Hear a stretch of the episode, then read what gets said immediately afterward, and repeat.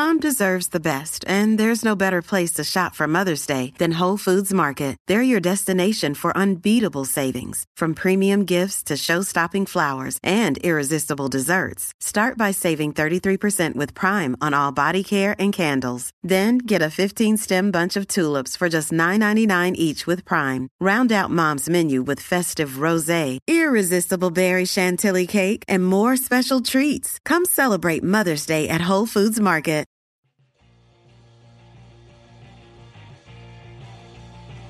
You're listening to the E2C Network, podcast by Auburn fans for Auburn fans. Brought to you by the Auburn Uniform Database. Visit them at auburnuniforms.com. War Eagle Auburn fans, and welcome to Tiger Tracks, your source for Auburn cross country and track and field news and discussion. I'm your host, Jessica Loomis, and I'm here with my husband, Kyle, to discuss the 2018 cross country season. So, Kyle, We welcome. Back together again. They're stuck with both of us again. Well, is it more that you're stuck with me again than they're stuck with both of us? Well, that's true. I it's going to be a good season, though. I can feel it. can you? Can yeah. you feel it? You're going to learn more this season than you've ever learned. Is that possible though? Well, I, I, knew nothing coming in. I'm assuming that you have retained nothing, so That's absolutely correct. so you'll probably learn more. So why do you even want me as your color commentator on the cross country show? because I don't know that much about cross country, but I have to fake it till I make it. So you make me look really good. Well, you have the at least experience to talk about from. You know, me. High school experience, not collegiate. My running experience meant, you know, running after the ice cream truck as a, you know, little kid or, you know, running away from big scary dogs. So that was my running experience. That's fair. well, we're here tonight to talk about the Auburn Cross Country Invitational from September 7th in Auburn. Yeah, so it's interesting that we finally get a chance to have a meet here in Auburn. If I understand it correctly, this is the first time in like six years. Correct. It is. It's the first time since 2012. I'm proud that you knew that that Auburn has hosted a cross country meet. Why is that? So why isn't Auburn hosting more meets for cross country? Well, it's funny you should ask that. That brings us to my next point of it's like we're in sync or something. it's like or, we're married. or it's like we're looking at the notes together. Well, it is interesting. So this meet was actually hosted at the Indian Pines Golf Course. So I just have to tell you, this was on a two kilometer grass loop. We've talked about grass loops before. We talked about loops before in cross country. I do not like when we do loops. The women ran a 4K, the men ran a 6K. So that means that the women had to run around the course two times, the men had to run around it three times. Cross country should not be a loop. I don't mind if we backtrack a little. I don't mind if we even go over the same part of the course one or two times. But to do it in a loop is essentially track and field, and I'm not a fan of that. So I'm pretty disappointed that Auburn did this. So that's why I think that Auburn hasn't hosted a meet since 2012 is they don't have the space and they don't have a good enough course. So they ran on a cross uh, excuse me, a golf course for their cross country meet.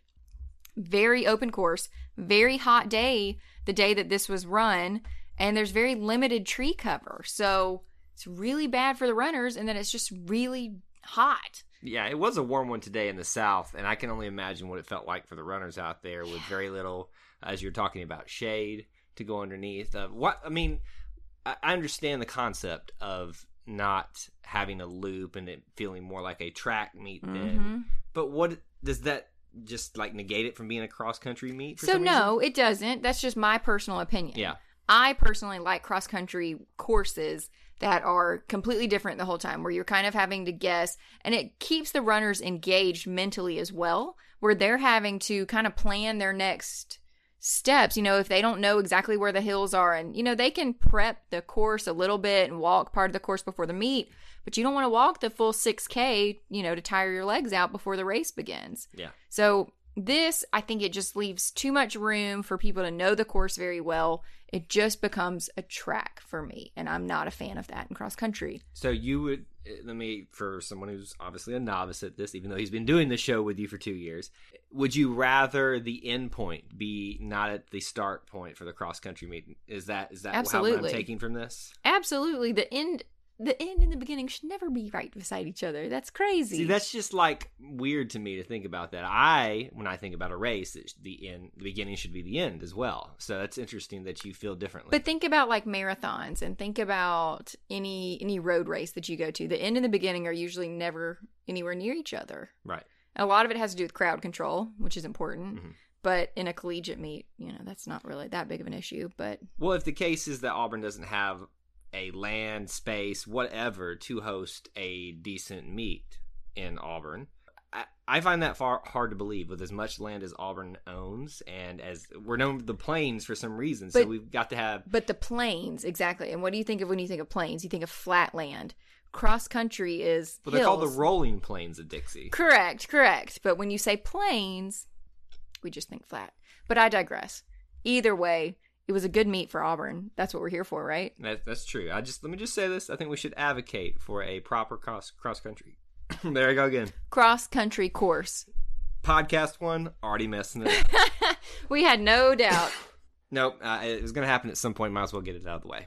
So, no, I agree. I agree. But I'm proud that Auburn could host no matter where the course was. I think um, David Barnett was actually one of, he's the assistant coach for Auburn cross country. He actually held, um, was the, what's the word I'm looking for? Maybe supervisor of the meet. Mhm. Like, was the head person to go to for people to apply to come to the meet. So I think Coach Barnett did a great job. Coach Ralph Spry, who we who we've seen for the last 22 years, did a fantastic job. And I mean, we can't forget Scott Duvall, who's the director of operations for track and cross- cross country. So obviously, he had a hand in this because it is a big deal to host a meet. So thankful to all of them that Auburn had this opportunity. Well, and those are some names you're going to be hearing. Whether I mean, Coach Spry is the track and field coach, and he's going And cross-country coach. cross country coach. So he's going to be the but the guy who is going to be essentially, if I may equate it for football fans, your offensive coordinator or defensive coordinator is David Barnett. He's the guy that's going to be hands on first person here, giving input to these ladies and these men. Uh, about how they're running. So David Barnett is the name that you want to know, and obviously Scott Duvall is the director of operations as well. So David and Scott, let's get us a nice hilly whatever course that's not a loop to make Jessica happy. please, please, then y'all quit hearing me rant. So the men, like we said, they ran a 6K, so three loops around. Um, overall, the men placed third out of all the teams with 80 points. The women ran a 4K, which was just two laps around the loop, and they placed fifth overall with 125 points. So point systems again. Can you help us understand that a little bit, just Yes. briefly? So the point system is made up of your top five runners from each team. Okay. So if you have 10 runners from Auburn that run the race, only the people that finish in the top five of Auburn count. Right. Then it's very simple math from there. Whatever place you finish in generally is your score for the team. Okay. So if you have a team that, you know, places second, 14th, 30th, 95th, and 150th, Getting pretty low there. well, I mean, maybe it's 500 runners. You, you so know. you want the score to be low, You want the score to be low. It's like golf. The lower the score, the better. and you're playing on a golf course. Who would have thunk it? Oh my gosh, It's this just was like- just like it was meant to be. So the only reason I say generally that's your score is your place, like that you finish. When you get into the bigger meets, you will have runners that are um, un- unidentified. Un Unmarked, no, neither of those words are right. But they're not tied to a team. unaffiliated. That's it. Good job. Look, I, I may not know running, but I know words. You know words. All right, good job. So they're unaffiliated with a team or they don't have a full team running with them. So if, I don't know, that other team across the state only had two runners, they wouldn't they wouldn't count towards the team score. Okay. Does that make sense? So it does. so if you finish 30th but three people were unaffiliated that finished ahead of you, your actual score for the team placement would be 27. Gotcha. There you go. Just help people like me along with the scoring system because you hear these things about points. It's like, how does a runner score points? But then you're like, oh, Yeah. well, that makes sense. So in cross country, you want a low score. Track and field, you want a high score. Oh, that's just too confusing. So, okay, why don't you hit us off with the men? Well, the, point is, before we hit on The point is, is that the men finished third with 80 points, the women fifth with 125 points. We got that moving forward. There we go. Okay. Uh, for the men's, I'm gonna. I struggle with saying words on podcasts. It's amazing that I even have a podcast network. it really is. Silas Kippinjit. I like it. Kip Kippinjit. Uh, he's a sophomore. He finished fourth overall for the men, our top runner with a time of 18 minutes, 4.73 seconds. This was his first cross country meet. So, Collegiate cross country meet. quite a statement. Which is interesting because so we've seen Silas for two track and field seasons now. We saw him first in indoor in 2017. Then we saw him last this past season in 2018. Kyle, you and I talked about him a lot. Right. So I'm glad that he's moved over to cross country as well. See, I mainly struggle with saying names, but I remember names, and I remember talking about him on track and field. So it's interesting that he comes over now, the second season that he's been at Auburn. Yeah. Why wasn't he here the first time? Well, I the first time in 2017, if I'm thinking back correctly, he was mainly a multi-event person. Okay. So mainly things like steeplechase, or maybe he did. I think he focused more on the the field events, Mhm. and then really focused on running events this past 2018 season, and really got his footing. And I'm guessing that his coaches probably encouraged him to do cross country because he was such a shining star. Well, I mean, that's good. You know, it- even though he's a sophomore, he's technically had a year under his belt. He's still young. He's still Yeah. technically an underclassman. So two more years, and he's already making waves up at the front. So, And also, I'm I'm just speculating all of those answers as to why he's just now coming into cross country. There's no factual basis you didn't to have that. to say that. I believed you. Well, I just if somebody were to listen to this podcast that actually knows the They're like- answer, please fill me in. Yeah, they're like, uh, "Shut up! You don't know what you're talking about." Right, Yeah. right. Well, that's every day in my real life. So after that, there are some not familiar names. Yeah. all. I mean, we went last year knowing pretty much everyone's name for the most part on this. For the men, here's your next list of We had a very senior team last year. We did. So now you've got a lot of new faces, people trying to step up. So for the next two through five runners who scored for Auburn, Tommy McDonough, a sophomore, finished eighth overall with a time of 18 minutes, 22.11 seconds. Jack Rogers, a sophomore, finished 21st with a time of 19 minutes, 8.84 seconds. Ryan Lee, a junior, finished 28th with a time of 19 minutes, 46.1 seconds.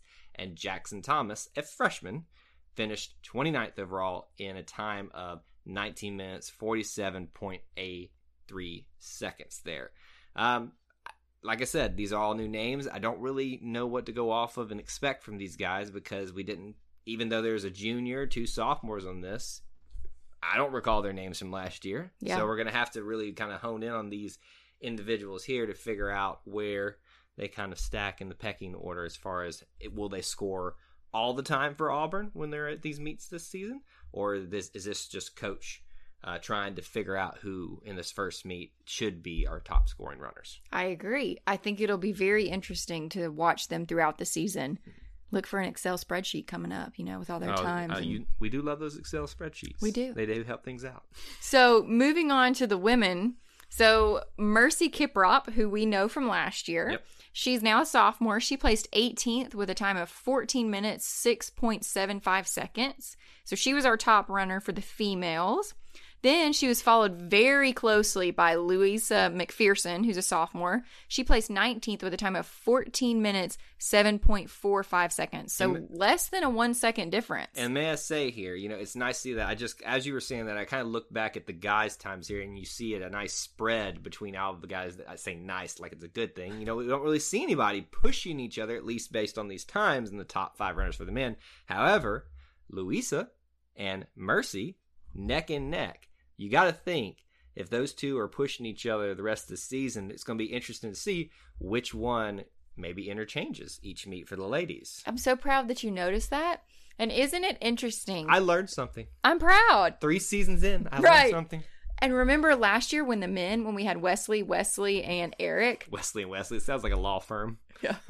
Wesley, Wesley, and Eric.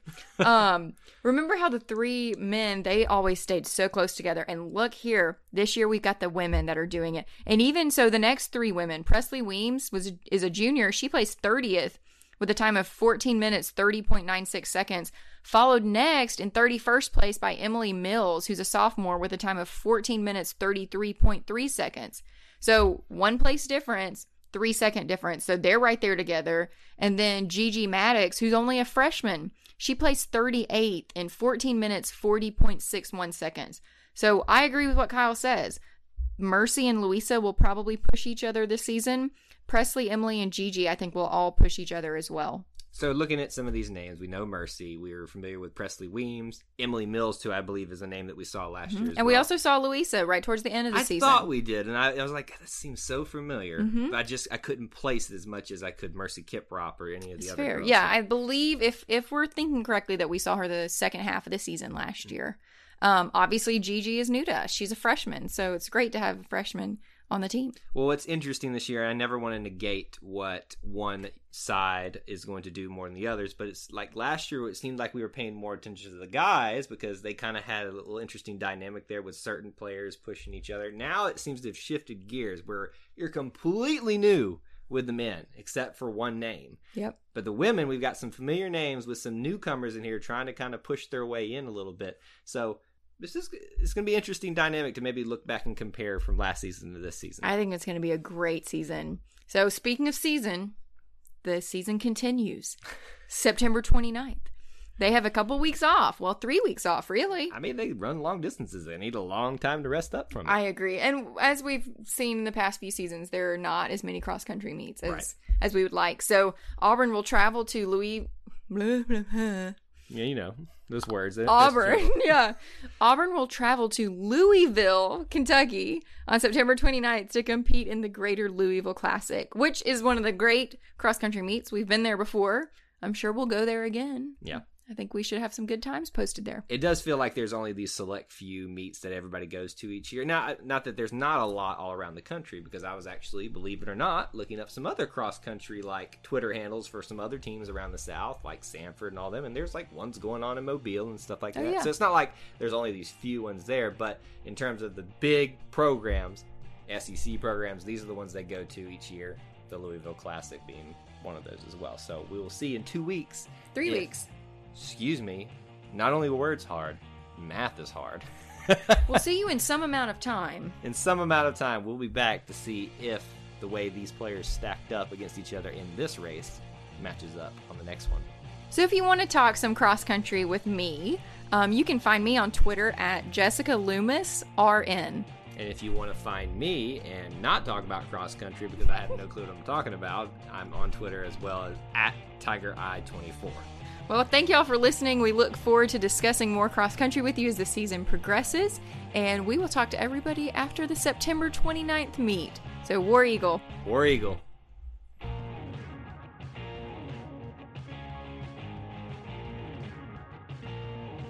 Before you get out of here, we want to remind you of a couple things. Head over to e e2cnetwork.com, our website where you can find everything that you'll ever need from us podcasts, blogs, and even ways to help support the show. If you want to find individual episodes, you can download all of these on iTunes, SoundCloud, and Google Play. So until we see you again, I want to remind you of one thing that here at the network, we believe in Auburn and love it. The only question remains do you?